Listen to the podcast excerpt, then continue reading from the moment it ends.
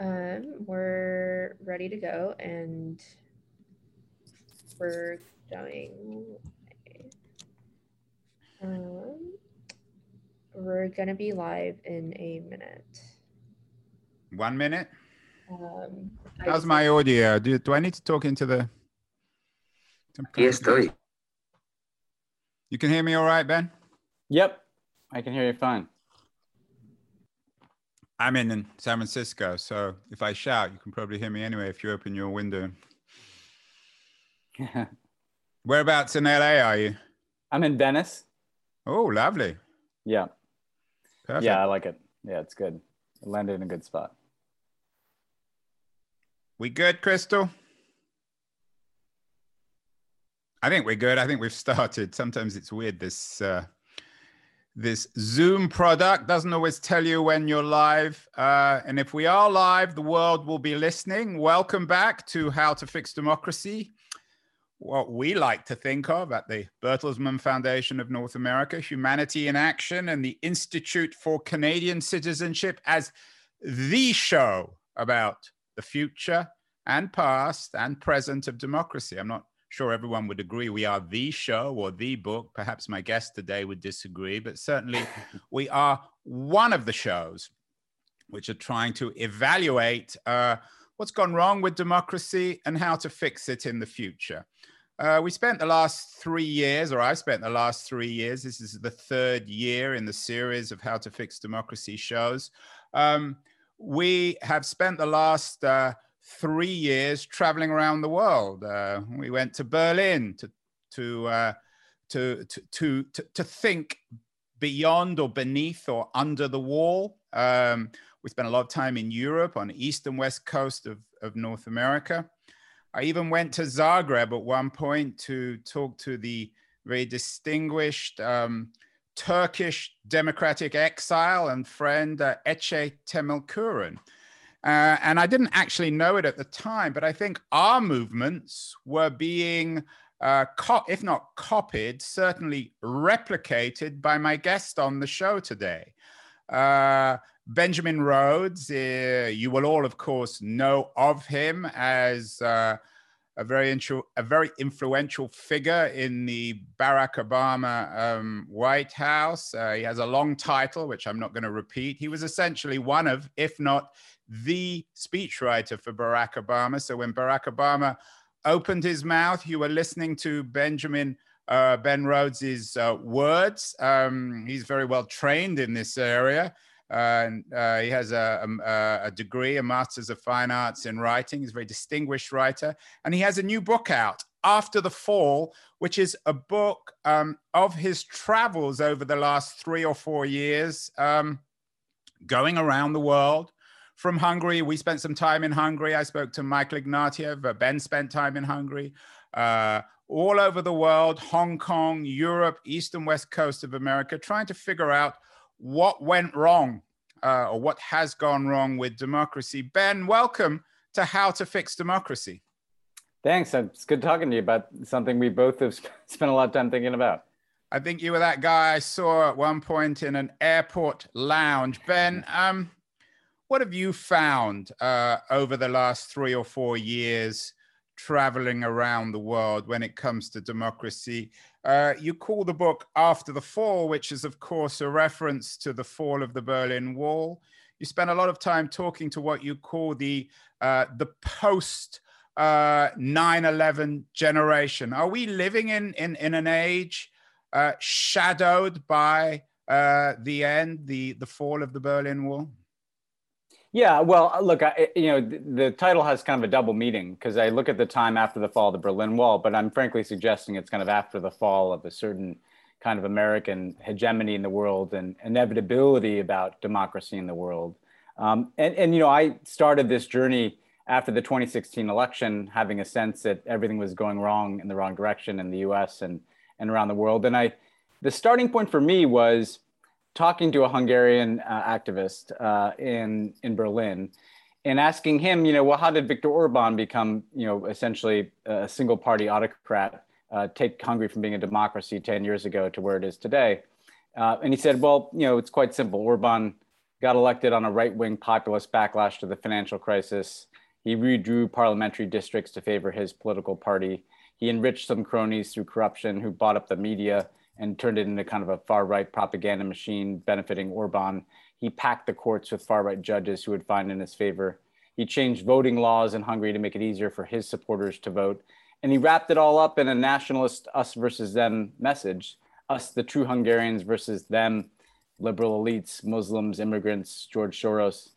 Uh, and you know what he was speaking to is something I felt very intuitively, which is that the same thing you know that he was describing that happened in Hungary was the exact same thing that's happened in the last decade in the United States, and in many ways, Hungary had copied its uh, approach from Vladimir Putin, and and we see this proliferation of nationalism blended with authoritarianism all over the world. Uh, and so the book is really my effort to understand how there's really one meta trend in the world that is undermining and threatening democracy. It's this turn towards a particular strain of nationalism and authoritarianism. What can we learn from how those things are connected and how people are pushing back against that? And the subtitle of the book is Being an American or Being American in the World We've Made. Um, is the world that you have looked at over the last four years in After the Fall, is it a made in America world um, when it comes to culture, to economics, to politics, to both the strengths and weaknesses of democracy around the world? Yeah, I mean, I, I wanted to be somewhat provocative, um, and, and, basically, look, uh, all not everything is made by America, but what I wanted Americans to wrestle with is that we've been through a period of 30 years of, of global dominance, a, a position that few countries have ascended to in world history. And this is where we're at in terms of American democracy. Why, why is that provocative? I mean, what's provocative about that? What's provocative about it is that I think the United States has contributed to the nationalist and authoritarian trend around the world in ways that Americans, I think, have trouble wrestling with. Uh, in particular, I focus on three areas in the book. One is the kind of unbridled, unregulated form of American capitalism that drove globalization and led to the bottom falling out in the financial crisis in 2008. I think opened the door for the success of these kind of traditional nationalist appeals from an Orban or a Putin who could say, this whole system is rigged, this whole system is broken, it doesn't work. And by the way, the Chinese could say, this system is hopelessly corrupt too, we have a different model. Um, I think that post 9 11, militaristic American foreign policy contributed to a, an authoritarian playbook in which the template of the war on terror could be used to justify authoritarian policies and politics in country after country, while also creating a kind of us versus them xenophobia in the United States, in which what was the enemy of terrorism could be repurposed to a black president or immigrants on our southern border or any shifting cast of characters.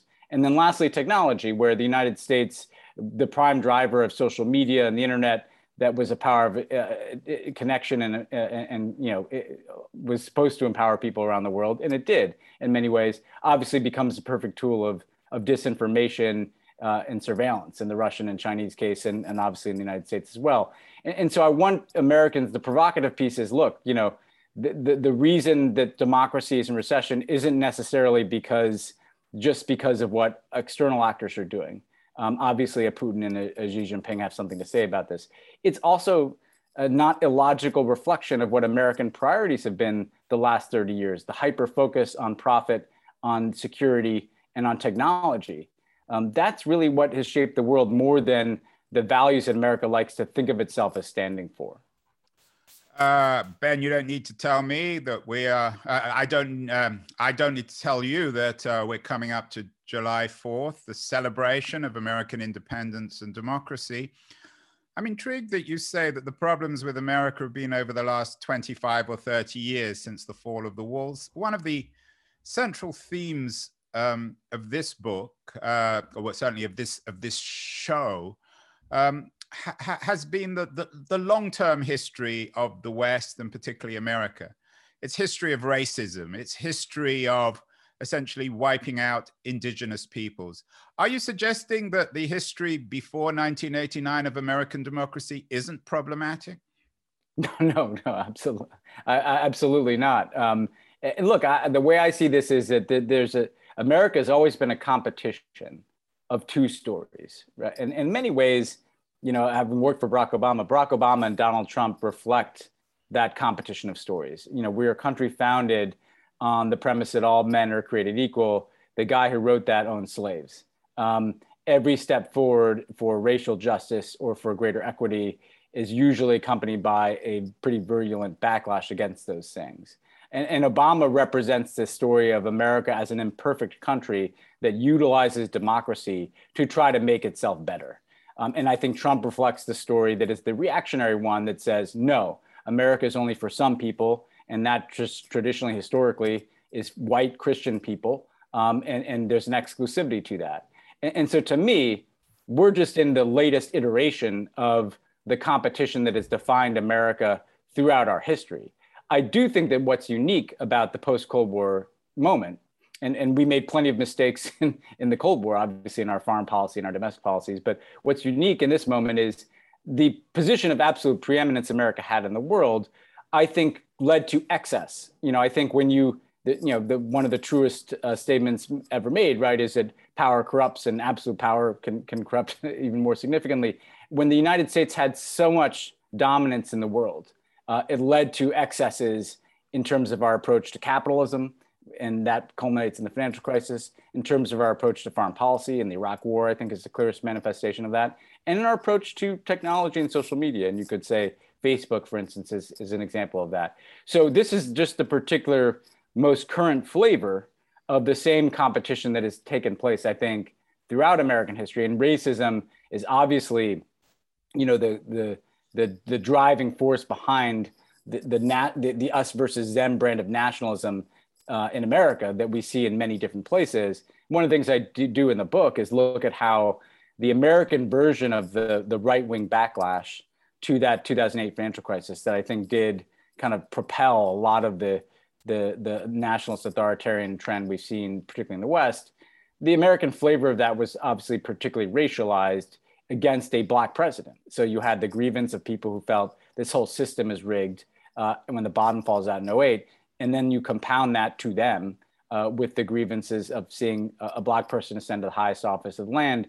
You get our version of, of this, which is the Tea Party, which is a bunch of people chanting, take our country back um, and, and, really becoming the driving force behind the Republican Party even before you know Donald Trump comes along. One piece of housekeeping I forgot to note is that uh, Ben and I will talk for 45 minutes. Uh, and then we'll take questions. Uh, you need to put those questions on the Q and A. I'm sure many of you will have questions.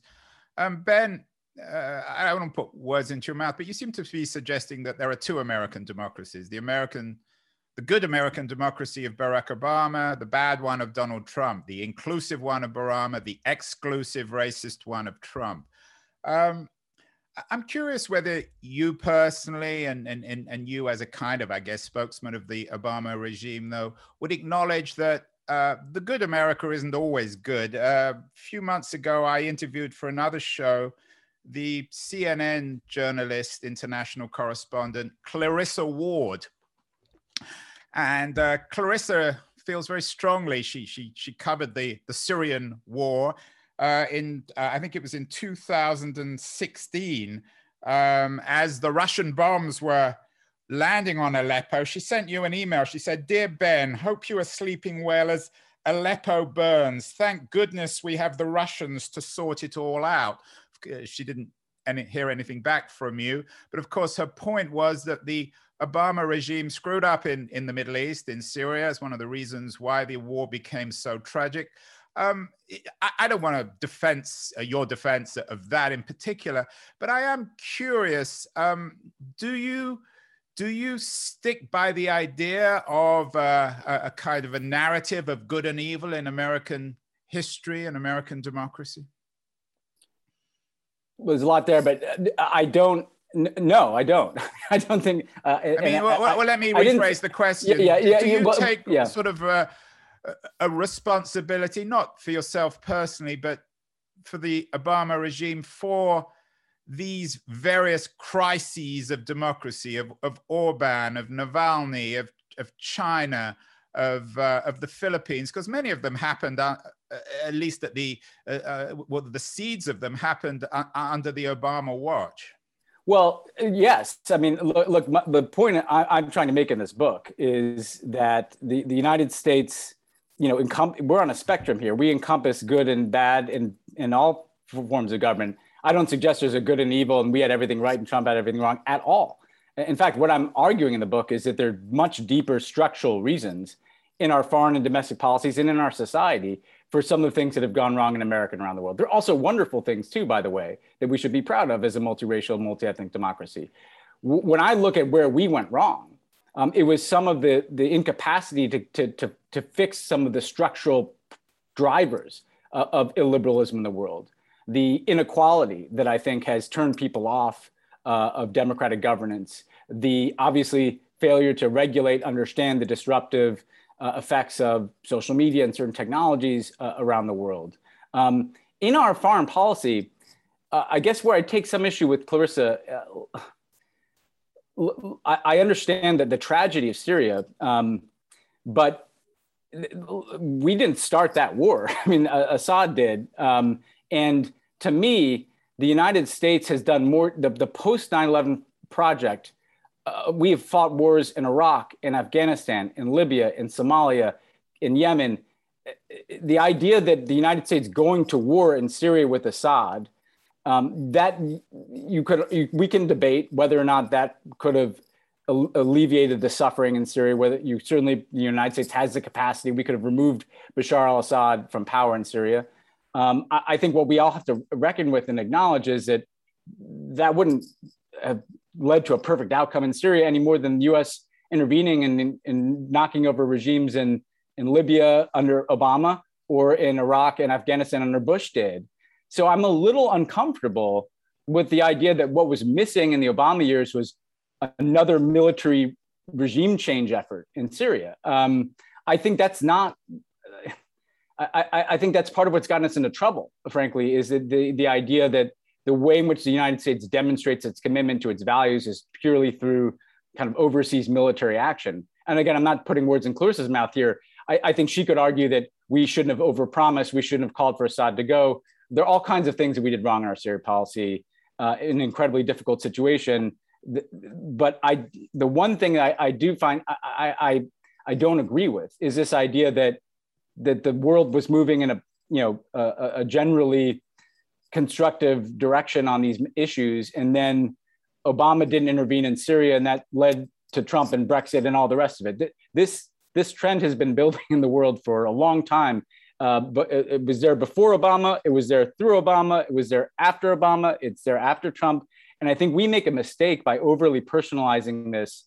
Um, I, I, don't even try to, to focus on Trump in this book because I think Trump is just you know one manifestation of uh, of an authoritarian trend in the Republican Party in the United States of America.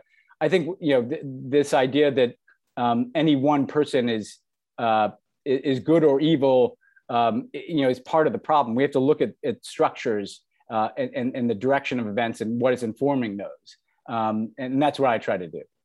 Let's talk then about those structures. Uh, you mentioned earlier that you thought one mistake was not to address the issue of inequality in, in global capitalism. Um, and, and I get that, but what could have America have done? They can't shape the nature of capital accumulation and the markets in, in Hungary. Um, I, I don't quite understand what America's role could be in terms of reforming capitalism. It can reform its own capitalism, but not global capitalism. Well, I think again, I'm looking at a 30 year period in this book, and I think America could have done a lot. And I think that the the kind of rampant deregulation of the American economy, um, which kind of became the driving force behind the global economy, uh, you know, contributed. If you look at Viktor Orban, for instance, um, it, you know, it's the American-made financial schemes that could that could take place because of the nature of the unregulated American economy that tanked the entire global economy in 2008. And that you have Viktor Orban perfectly primed to take advantage of that. Um, and you know, he gave a speech in 2014 in which he kind of sketched out his liberal project, um, in, which he said that the financial crisis had to be seen as a global regime change on par with World War One, World War Two, and the Cold War. That that that that was a moment where everything was going to be different on the, the back end. And what Orban said that meant is that societies in the West had to turn to illiberal models and look to places like Russia and China as exemplars more than America. That's the extreme version of it. But the point is that what America does at home, because of the size of our economy, inevitably ripples out. So, yes, I do think that if America has a, a, better regulated economy, that America is dealing with some of the, the, the, antitrust issues in our economy. And yes, if America is working to narrow inequality in our economy, um, that's the healthiest thing we can do, I, I, think, to be setting a better example and being a better engine uh, of the global economy. I do think that there are other things that we can do to try to do multilaterally. And you already see this the Biden team uh, trying to pursue a global minimum tax, trying to cut down on tax avoidance and tax evasion around the world, trying to crack down on the kind of dark money flows, uh, the illicit finance and money laundering that is often the lifeblood of autocratic regimes like Putin's or Lukashenko's, or to some extent, uh, people like Orban and, and Erdogan. Um, and, and so there, there are things we can do. I think it's wrong to suggest that that there's a kind of I'm not saying you were, but that that, that there's an inevitability to the um, the, the ways in which uh, global capitalism has eh, so sufficiently so so so acutely angered people. And look, I'll, uh, you know um, Navalny told me this as well that you know Putin doesn't have to to suggest that he is not corrupt. What he just argues again and again is that look, the uh, Americans are just corrupt in a different way, and the financial crisis was a perfect exemplar of that um, for uh, Putin because essentially, as Navalny told me, that Putin's message after that was like, see, uh, the, the, everybody gets screwed and, and the rich people get bailed out. That's just how the world works. You might as well, in that circumstance, at least have a strong man who gives uh, expression to your grievances. And so I do think we have more agency on this than, than, than, than we assume. And I think that there's a, a, a trap to, to think, oh, you can't do, really do anything about these things. It doesn't really matter. There's this kind of hidden hand of, uh, of what's happening in the marketplace. No, I think the, the, the global marketplace and global inequality is a result of a lot of policy choices that were made by successive American administrations back to Ronald Reagan. Um, and, and that means we can do something about it. Uh, you begin the book with a quote from uh, Ece Temelkuran, who, as I said, we, we both, I don't know if you spoke to her, but um, uh, she's a friend of mine and, and, and, she's actually in our movie, How to Fix uh, Democracy. Uh, the quote from Etche is, the final takeover does not happen with one spectacular Reichstag conflagration, but is instead an excruciating years long process of many scattered, seemingly insignificant little fires that smolder without flames. I wonder when you look around the world, when you look at the Russian model and the Chinese model, and indeed the Turkish model, is there one that you particularly fear? Seems to me uh, that the the Chinese model offers a, a, a, genuinely convincing structural alternative to American democracy, whereas the Russian one doesn't. Um, are you particularly fearful? I know in the book you spent a lot of time in Hong Kong. Are you particularly fearful of the kind of digital Orwellian system that the Chinese are creating?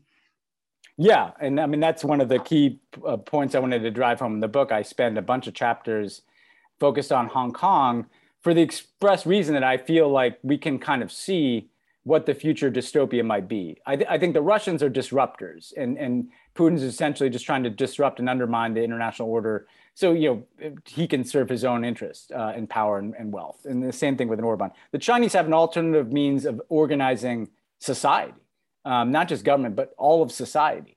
Um, if you look inside of China, the totality, when they blended together essentially a Chinese nationalism with an openness to capitalism, with technology. And yes, helped generate extraordinary prosperity that has lifted a lot of people out of poverty, uh, an achievement that I think uh, is, is, an undeniable good in terms of standards of living, but then have wired the so- society in such a way that you know if you're in China, and I heard this, I talked to, to people obviously who've left China, um, like you know, every choice you make, you know, if you want your kid to go to a good school or you want a good job, like you can express certain political opinions, you can't access certain information. You, you, you the incentive structure in the society is such that you just you're you're just completely driven in a particular direction. And in Hong Kong, when I ask people to describe what's happened the last 20 years, what they described is that encroaching on what was once an open society. So in Hong Kong, it is an open society. You have access to information for uh, you know over the last 20 years, but then suddenly over time it becomes apparent, hey, you want to get a good job, you want to get ahead, you better not go to certain websites. Uh, you better not even put certain words in email because uh, it could be monitored. Um, it's just not worth even thinking those things uh, because ultimately, if you're out of step with where the direction of things are going with the Chinese Communist Party, you're going to be disadvantaged. Uh, at the same time that there's an effort to introduce new curriculums in schools that propagandize around the Chinese Communist Party, at the same time that the media be, is being bought up by pro-Communist Party tycoons, and and it was like thinking about uh, like a an external organism coming in and taking over with this kind of you know nothing changes in the street, like you don't see tanks in the street, but this the in part because of technology, there's this capacity to kind of put a total surveillance around the society and I think what was so interesting to me about the Hong Kong movement is the Chinese argument has been, the Chinese Communist Party argument has been, people would prefer to live like this. But there was one city in the world where people had the opportunity to opt into the Chinese system. If the Hong Kongers had said, yeah, we went all in, we don't want one country, one, two systems, we want one country, one system, they could have done that. And basically, almost the entire city tried to opt out um, and gave expression to this, uh, this protest movement that we all watched that to me tells me that human beings would rather live with freedom and individual agency. But I do think, in, if you look at the way in which that movement was swallowed up in the course of time that I was writing this book, the momentum behind that Chinese model is extraordinary. There's so much money behind it, there's so much power behind it. And it's already shaping our behaviors, it, whether it's the US government, but certainly businesses and cultural. When's the last time you saw a movie that was critical of the Chinese Communist Party? When's the last time that an American business uh, uh, has really been willing. Uh, ben, you're beginning to sound a little bit like a, a cold warrior here. Are you suggesting that um, the, the Chinese are, are under my bed? No, I'm not. I'm suggesting uh, that that that I mean, like, and well, why, why I, wouldn't I see a film that um, that's critical of the Chinese Communist Party because the Chinese communists are controlling Hollywood? No, th- this is my point. It's it, it's about us, not them, in the sense that that and Hollywood wants to get into that market, and so they know that if they make movies that are critical of the Chinese government, they're not going to get into that market. Why is John Cena, the actor from Fast Nine, apologizing in Mandarin to the Chinese people for referring to Taiwan as a country? I described the anecdote of the book of like uh, uh, the, the in the NBA when there's a single tweet from the Rockets GM and all the Chinese, all the NBA games are pulled off of Chinese state television.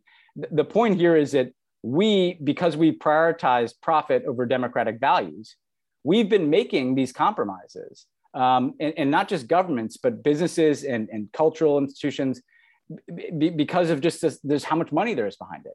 And, and I don't want a Cold War. Uh, like to me, the answer begins in our own societies. What are we prioritizing in our own countries? What are we prioritizing in our own democracies? because I don't think we've been prioritizing democracy. I think we've been prioritizing profit and, and security and technological advancement here. Um, and, and, so I think the answer begins with ourselves um, more than the answer is spending a trillion dollars on a defense budget so that we can, um, you know, uh, have some multi-decade kind of geopolitical confrontation with China. I do think we have a competition of models, and and and to win that competition of models, we should be focusing on the health and success of our own model uh, more than anything else. Let's talk about that health and success. Uh, Trump is gone, and I think most people, including myself, are, are happy with that. Uh, what can and should the Biden administration do to strengthen democracy, particularly when it comes, you, you've talked about race in the past, economics, and of course, voting rights. What needs to be done to shore up American democracy so that those little fires that uh, Ece Temelkuran um, talks about are actually put out, and we don't have this final conflagration? Well, I think you know there are two pieces of this. What Joe Biden talks about a lot is we have to show that democracies can deliver, and this is kind of making the point that you know the the the Chinese model can be very efficient. You know, they can make big changes in the economy or society, or they can move into lockdowns very efficiently. Um, and, and, and so in, in Biden's argument, that means, and I agree, that, that being able to do big things in, in a democracy, being able to spend a trillion dollars on new infrastructure, being able to transition to a clean energy economy, you know, being able to, re, to address inequality, that, that, that, that is uh, you know th- th- that will draw an important contrast and show people, hey, democracies can solve the problems that our citizens actually care about. That's only half the story, though. I think the second half is is the health of the democracy and society itself, um, and this is harder work. And ultimately, this gets at issues of, uh, of, of obviously voting rights and creating antibodies against what I think is a, a really insidious Republican effort to uh, uh, to to essentially rig voting laws uh, in state after state to give them an advantage in elections or give them the capacity to overturn elections. Um, so protecting and extending the right to vote, addressing racial inequities uh, and everything from our criminal justice system to our broader society. And, and here's the thing about this. Um, Joe Biden can't do all that himself. Uh, uh, uh like I would like him to, um, but look, we have to wrestle with the, the reality that the question of democracy's success isn't going to be resolved in two or four years or eight years. This is an ongoing process. And so, what do I mean by this? Well, the best thing that could be done is if the, the Democrats could pass uh, sweeping voting rights protections, uh, laws that get money out of politics and, and create more transparency in how money enters into politics. Right now, they don't have the votes to do that because there are a couple of Democratic senators standing in the way. I wish that wasn't the case, but it is. That doesn't mean we just sit and wait, though. I think what that means is that at the local level, at the civil society level, like people have to be registering people to vote. People have to be pushing back on these laws. People have to be shining a spotlight on what's happening so that we can see the playbook uh, as they're seeking to implement it. Um, so what needs to be done is this effort to kind of protect and strengthen democracy and, and from voting to money uh, to, to, to, racial inequity in society. And, and again, I think as much as I want Joe Biden to solve those problems, we can't just assume he will. Um, and, and, therefore, this this has to be you know, an effort like what Stacey Abrams did in Georgia. She got an election basically stolen from her, so she went out and started an organization, raised money, registered millions of people to vote, and that's why Joe Biden won Georgia and the Democrats control the Senate. It's going to take that kind of effort um, at every level of, of American society, I think, to to protect and strengthen democracy. Uh, ben, the third series in How to Fix Democracy has been focused on citizenship, and we've had series of conversations about um, about what it means to be a citizen politically in a democracy in the early 21st century. Um, does America need to rethink uh, its foundations when it comes to the ideal of citizenship, of intermediary institutions that Alexis de Tocqueville focused on? If we're to really strengthen America, it's all very well asking a, a Joe Biden or a um, or, or a Stacey Abrams to fix everything. But do we all have a role here? Do we need to rejoin or join unions and churches and political parties? Does America's political infrastructure need to be uh, rethought? Yeah, I mean, and again, that's I I I point to Stacey Abrams as a citizen, not as uh, as an elected leader. I, I but she's a super I, citizen. She's she she has the power, the energy, the the uniqueness that most of us don't have. Yeah, no, but uh, look, I, I, I, well, there are two pieces of this. So like, one is what is a citizen? Second, what do we do? I, I, I, I say being American in the world we made in part because these get to fundamental questions of identity. Um, I mean, in the 20th century, the competition was, you know, communism, capitalism, fascism, ideologies. Clearly, in 21st century, what is most contested right now is what does it mean to be American? What does it mean to be Hungarian? What does it mean to be Russian? And and to me, I, am not clear. Perhaps you could explain what, what what what do you mean by that? What does it what mean, I mean to be American? What I mean, well, this gets back to the two stories thing. I think Trump's view is being American. And my view of being American is anybody from anywhere in the world can be an American.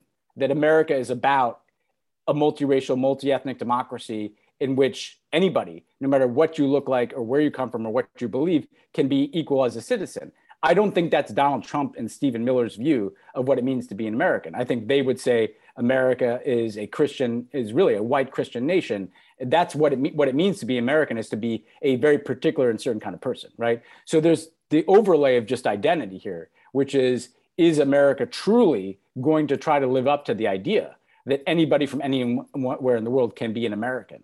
I think then the, the second point is what is the responsibility on a citizen?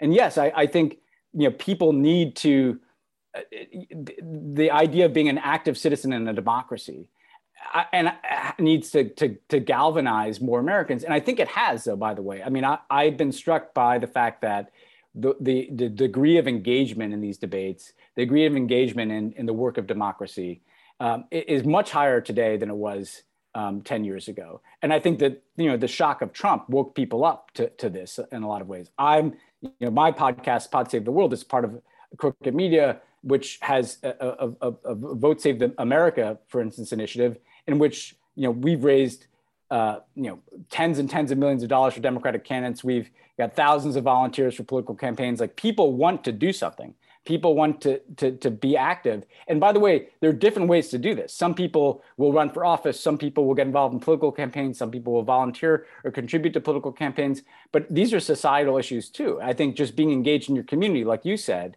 like uh, uh, you know, getting invested at, at, a community level or getting invested in the education uh, in your community. I, I think people need to to see citizenship as, as as a much more active identity than it has been um, in, in recent American history. And I think that's beginning to happen, though. I think that's, I don't think without that awakening, Joe Biden doesn't get elected uh, in, in 2020. The, you know, this was not like a, a, a, snowball rolling downhill like Barack Obama in 2008 with this incredibly charismatic figure. Um, it took a lot of effort from a lot of people across this country to, to get Donald Trump out of office. Um, and I think that that's you know uh, a, it's one sign that more Americans are taking citizenship seriously. At the end of the book, um, Ben, you talk about history now at, as a, a, hinge point. It reminded me of uh, Larry Summers' uh, essay in 2019 when he's uh, pre uh, as COVID was happening uh, as, as history at a, at a hinge point. Um, are we at a hinge point? And is that hinge point, at least in America, is it Black Lives Matter? Is it COVID? Is it post Trump? uh, one of the other things I liked about the book is that you you suggest that the one thing when when when Obama read the draft, he told you that every generation thinks they're at a hinge point. We yeah. always think that oh, what we're living through is unique, and we never really are. Um, so, two questions there: Is this really yeah. a special moment in history? Every moment seems special, and what is special about it? Might it be the way, for example, that the Black Lives Matter um, protests have spread to the rest of the world? Is that what America now has to offer? I know in the European uh, football championships now, there's a big debate about whether or not players should take the knee. That certainly uh, is is an export, a cultural export from America. I think that the reason I think this is a hinge point is, um, you know, I, I I I truly believe like we had a period of time after World War II to the end of the Cold War, right? Um, that was defined by this struggle between uh, the United States and Soviet Union.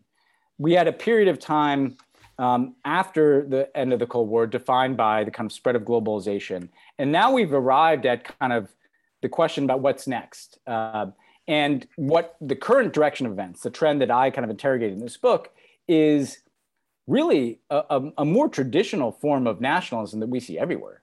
In China, in India, in Hungary, in Russia, in Brazil, in Turkey, in nation after nation. This isn't some new thing. This is the old thing. You know, the, the kind of blood and soil nationalism. Yeah, the 19th and, century thing. Uh, you know, I yeah. uh, I went to Budapest to talk to Michael Ignatieff. I, am sure you know him. He's yeah. written extensively about 19th century nationalism. So it's just a return. Yeah it's a return to the familiar and and what worries me is we've seen where that leads you know like that leads to inevitably it leads to conflict right and and and, and then the, I do think what's while the the same cycle plays out again and again between democracy and kind of nationalism uh, in, in, in recent world history, um, there's always something unique about the time.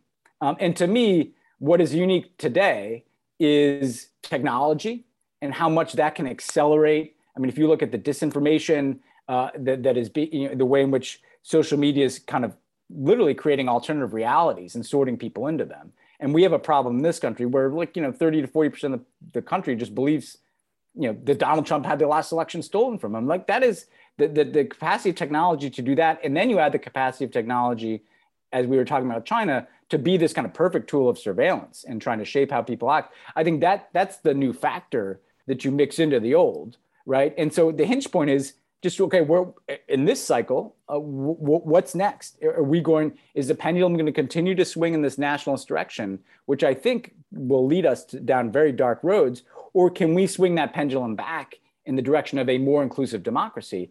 And that's where i think black lives matter is relevant because look america we've talked a lot about the negatives that america exports. Like america also exports a lot of positives. And this question of whether a multi-racial multi-ethnic democracy can actually succeed um, is you know we're dealing in miniature with what the whole world is dealing. And so i think if we can demonstrate that we can fight through this very difficult period we're in and come out on the other end as a more inclusive more functional more effective democracy and by the way that's not going to happen in four hmm. years. I'm talking about the next 10 or, or 15 years. If we can do that like think of the example that sets um, around the world. It's not just a speech from on high about democracy. It's showing uh, that, that you can do this. And if you look around the world and the, the mass mobilizations taking place, you know, Hong Kong, you know, you talk about Navalny's movement, you talk about the Hungarian opposition as I look in this book, but also climate strikes and protests against inequality in Latin America and on and on, uh, the Black Lives Matter movement.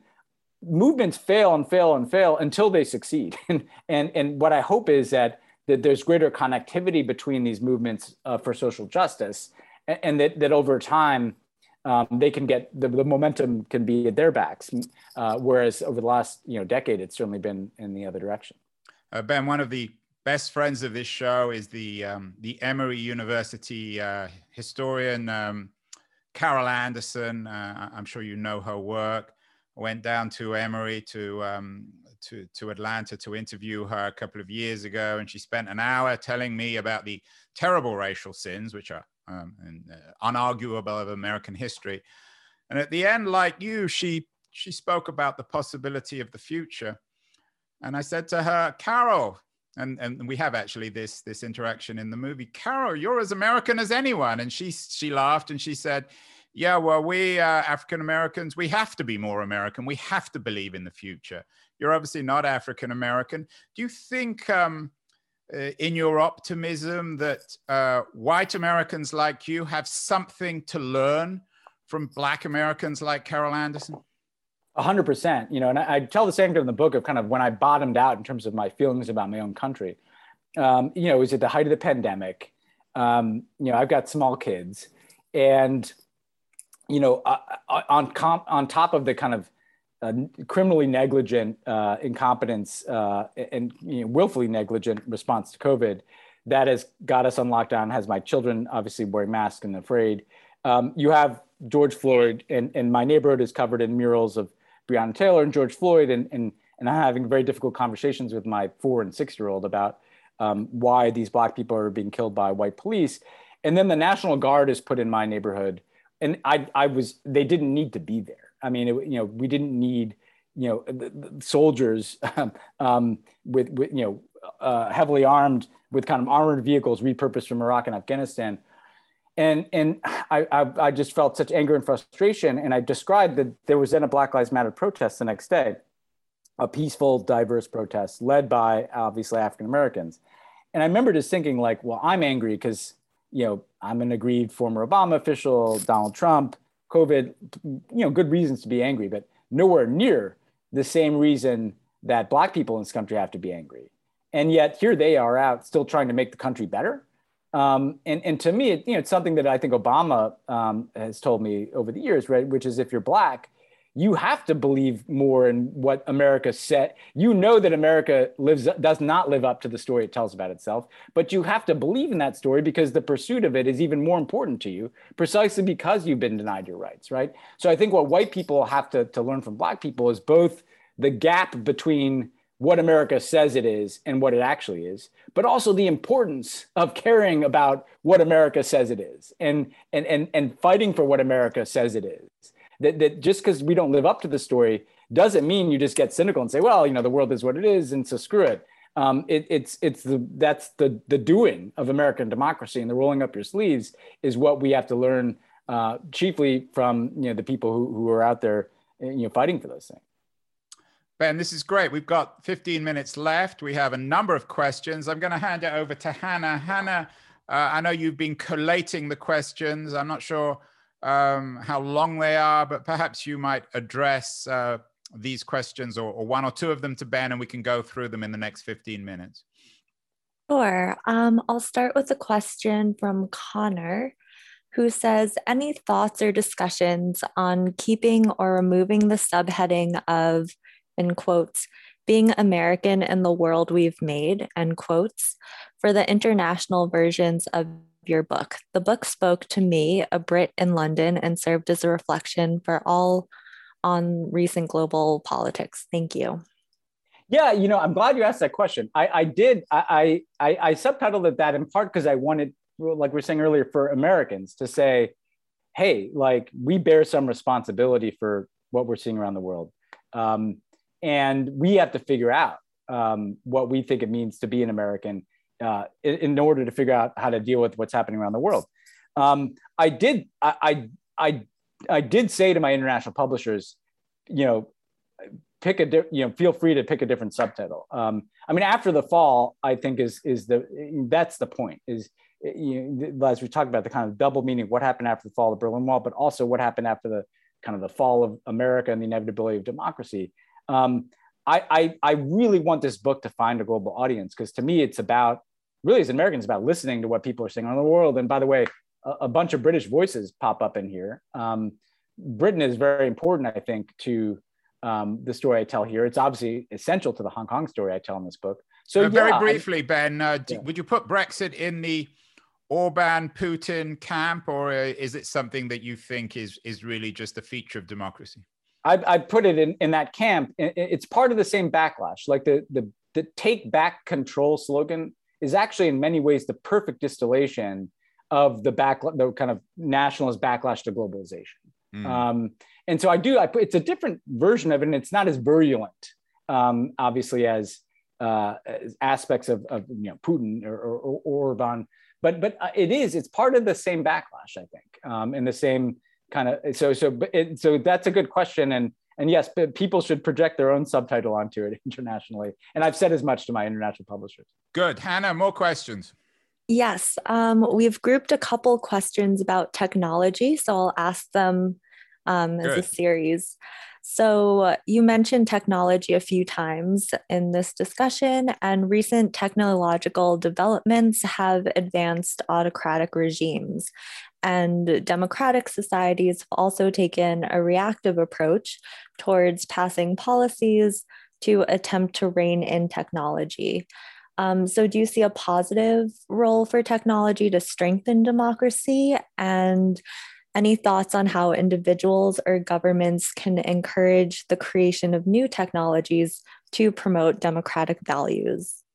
Great I mean, technology. Yeah, great question. Technologies are human tools, and so yes, we can control the, uh, them uh, for for good or bad. And I, frankly, I think right now, for starters, in the United States, there has to be a, a more regulatory approach to social media. I mean, these are choices. Algorithms are written um, to mainline uh, sensational information and disinformation, conspiracy theory usually gets engagement. Um, and so there's a reason. Um, I, I, mean, look, Donald Trump put it this way: when he left, was kicked off Twitter and started a, basically a blog, nobody visited it. It takes the algorithm to kind of mainline Trump to people to create the engagement that ricochets back and forth. So I think one is as a matter of public policy. Uh, I think the U.S. working with the the EU and other governments, democratic governments, uh, should be trying to identify what are the standards and expectations that we have for tech companies in, in when it comes to hate speech, when it comes to the spread of disinformation, um, and when it comes to the manipulation of these algorithms by bad actors. Um, and then, insofar as the tech companies aren't meeting those standards, in the US at least, I think we have to be open um, to regulatory approaches. I think for individual citizens, um, one of the great and, and, interesting things to watch is the kind of competition. You know, I, I in a way that tech was on the side of citizens um, up, up till about the Arab Spring. I, I think around that time, um, autocracies both saw the danger uh, of new technology, but also the opportunity. Um, that oh, what these people are using to organize, we can use to divide and use to spread disinformation. And at the same time, China is creating a parallel internet uh, uh of surveillance. So I, I, I, think citizens innovating in ways that, frankly, I, I can't tell you how that will be because I'm not a technologist. But but you know, every every movement that we see out there uses technology to create a kind of a culture around mobilization. I mean, to me, so while I don't know the exact technological answer, what I found in looking at what's worked in the US in our politics, and frankly, part of what sustained the Hong Kong movement, this idea that you can use different technologies to make people feel like you know they're they're they're part of something that's not just about a political agenda, but that there's a cultural aspect to it as well, an expression aspect, a connection aspect to other people. Um, uh, you know, th- those kinds of approaches, uh, I think, can continue to use technology to empower people. Hannah, more. Great, thank you. Um, so we have a bit of a multi-part question about citizenship. Um, so it starts citizenship comes with rights and obligations. How can we increase citizens' participation and make individuals take citizenship more seriously? And then, kind of as a follow up, is it A, desirable or B, achievable to require specific actions to make individual citizens earn, quote unquote, earn their citizenship. For example, requiring voting, requiring national service of some kind, requiring individuals to take civic or citizenship exams when renewing driver's license, for example. Mm. So I, I personally, um, to kind of combining those two, I, am a proponent of national um, service, which I know is controversial from from both the left and the right uh, for different reasons. Um, in part because I just feel like, um, you know, what's interesting it, it, it, to get to the Cold War frame again very briefly. You know, when I reflected on growing up, like there was kind of a common national identity that was tied up in the Cold War um, it was imperfect, obviously, but you know we were supposed to stand for certain things, and everything from the politics to the pop culture was infused with this idea that we were supposed to be for for freedom, and the other guys weren't. Um, and that may have been oversimplified, but it was what it was. I don't think that there's been much of a common national identity in the United States, and there's certainly not people talking to each other across differences. And so I would love to see more. If it's not mandated national service, I do think whatever mechanisms can be created uh, at community levels and at the national level um, beyond the military. What are you doing on that, um, Ben? Because it sounds to me like you're very much still in in the uh, the bosom of the left democratic network, your podcast, your writing, your authorship. Are you, talk- are you talking to people who don't share your opinion? You have one or two encounters in the book. Well, my, yeah, I mean, my, you know, my, my brother works for news Corporation, so I talk to them in my family. But um, look, I, I, I don't know. I, I, um, I see, um, you, know, I see my role, right? Uh, you know, part of what, what, where I found myself in 2016, you know, when I look at my podcast and the kind of conversations I'm trying to create there, and the kind of activism that connects to, and my NGO as well.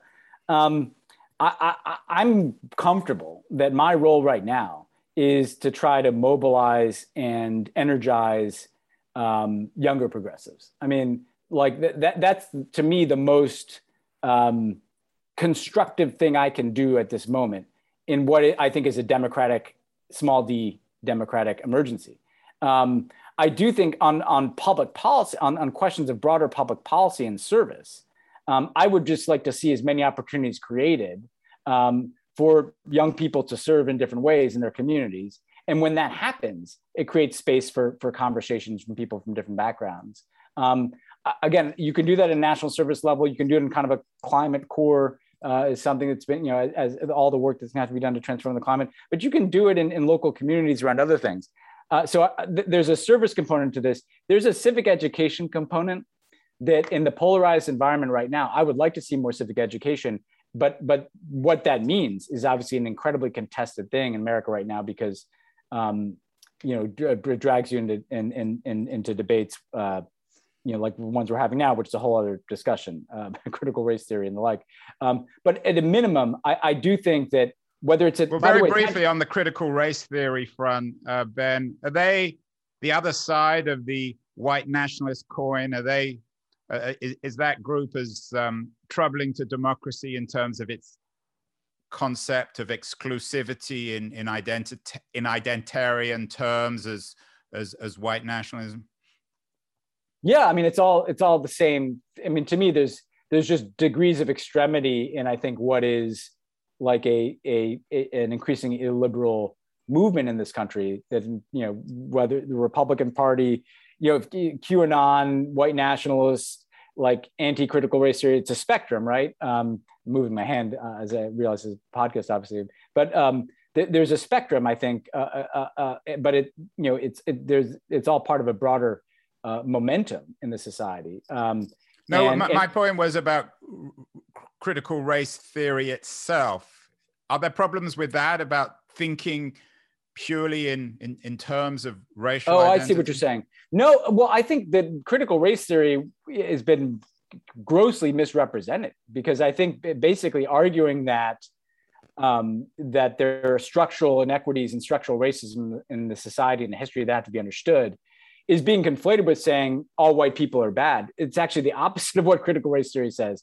I do think that on the left there can be a a totality or an extremity of view that that is a mirror image that says you, you, you know you know that, that that kind of rejects the identity completely of, of, of people who disagree with you there have to be there has to be plenty of space for disagreement in democracy. I, I could be wrong about all kinds, but here's how I look at this. You know, I could be wrong about all kinds of things about the size of government or our foreign policy or what have you. You know, um, uh, I could be wrong about our Syria policy, as Clarissa Ward right thought I was. Although uh, that's like I, I, have to. We'll have to have a whole show, uh, Ben. You yeah, because I. Yeah, well, and she puts me in charge of the policy, which I wasn't the president of the United States. So uh, that's that's the one thing that I always should bristle at a bit is that I wasn't.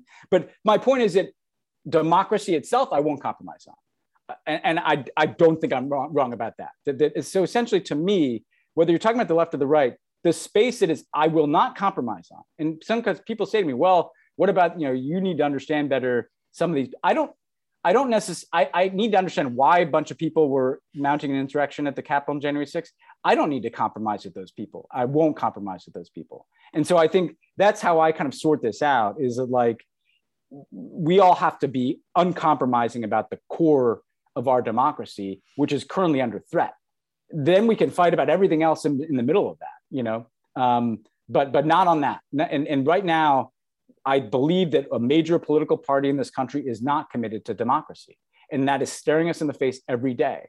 Um, and so I, I refuse to kind of look away from that for the sake of you know uh, of politeness um, well i have to be uh, ben i have to be uncompromising when it comes to time as the host yeah. of this we're coming up to the hour but i think we can squeeze in our final questions hannah uh, last questions to ben it's been a wonderful discussion and the questions have been excellent too Yes, um, I combined two questions for the last one, and it is um, Are you hopeful for the future, and how do we tackle these structural issues, and what is the role of Gen Z in particular? Perfect ending, especially the Gen Z stuff, because you've already talked about being hopeful. Perhaps you can you can add the generational element as a as um, a final observation, uh, Ben. Yeah, I think the, the final observation I make is is I, I am hopeful because I think younger people um, are for these outcomes. And what my advice would be is essentially if you look at political power in this country, um, it's responsive to public opinion. Um, and and the issues that I think matter to Gen Z are the issues that I think will make the democracy healthier. Um, so dealing with racial justice, dealing with technology, um, dealing with climate change, right? Issues in which the American government, including the Biden administration, has not caught up to where they need to be. Uh, my message is you can you can affect where they you know the, the people who run for office. The Democratic caucus in the House is regenerating, and the younger people are making sure that the agenda includes some of these issues, but also out in the culture, the way the culture is impacting politics, the way that young people are affecting their parents, uh, the, the, the way that the culture chases young people, right? Um, and such that the Black Lives Matter movement may not be making huge headway in, in the political space in some ways, but it is in the cultural space. To me, just young people staying engaged and not succumbing to the trap of cynicism and apathy um, ultimately will will bend the story in the right direction. But it's not preordained or inevitable. Uh, I think that's what we all were woken up to as Americans. Like, there's nothing inevitable about our democracy. Um, and so, if, if, young people sit it out, um, it'll go in the wrong direction. I think whether it's election outcomes or everything else, if young people, the more young people are engaged, the better outcomes we will get. Well, there's no doubt that one way to get a better outcome is to read uh, Ben Rhodes' new book, After the Fall uh, Being American in the World We've Made. Ben, I want to thank you for, for such a, a generous, open discussion. Uh, your book is a must read. Uh, you are a must uh, a, a, a, must see here figure, I think, on, on, on the progressive side of American politics. Best of luck. Keep well, and we'll have you back on how to fix the future. I'll no doubt bump into you in various airports around in the world in the next few years. Thank you so much. Great. Thank you.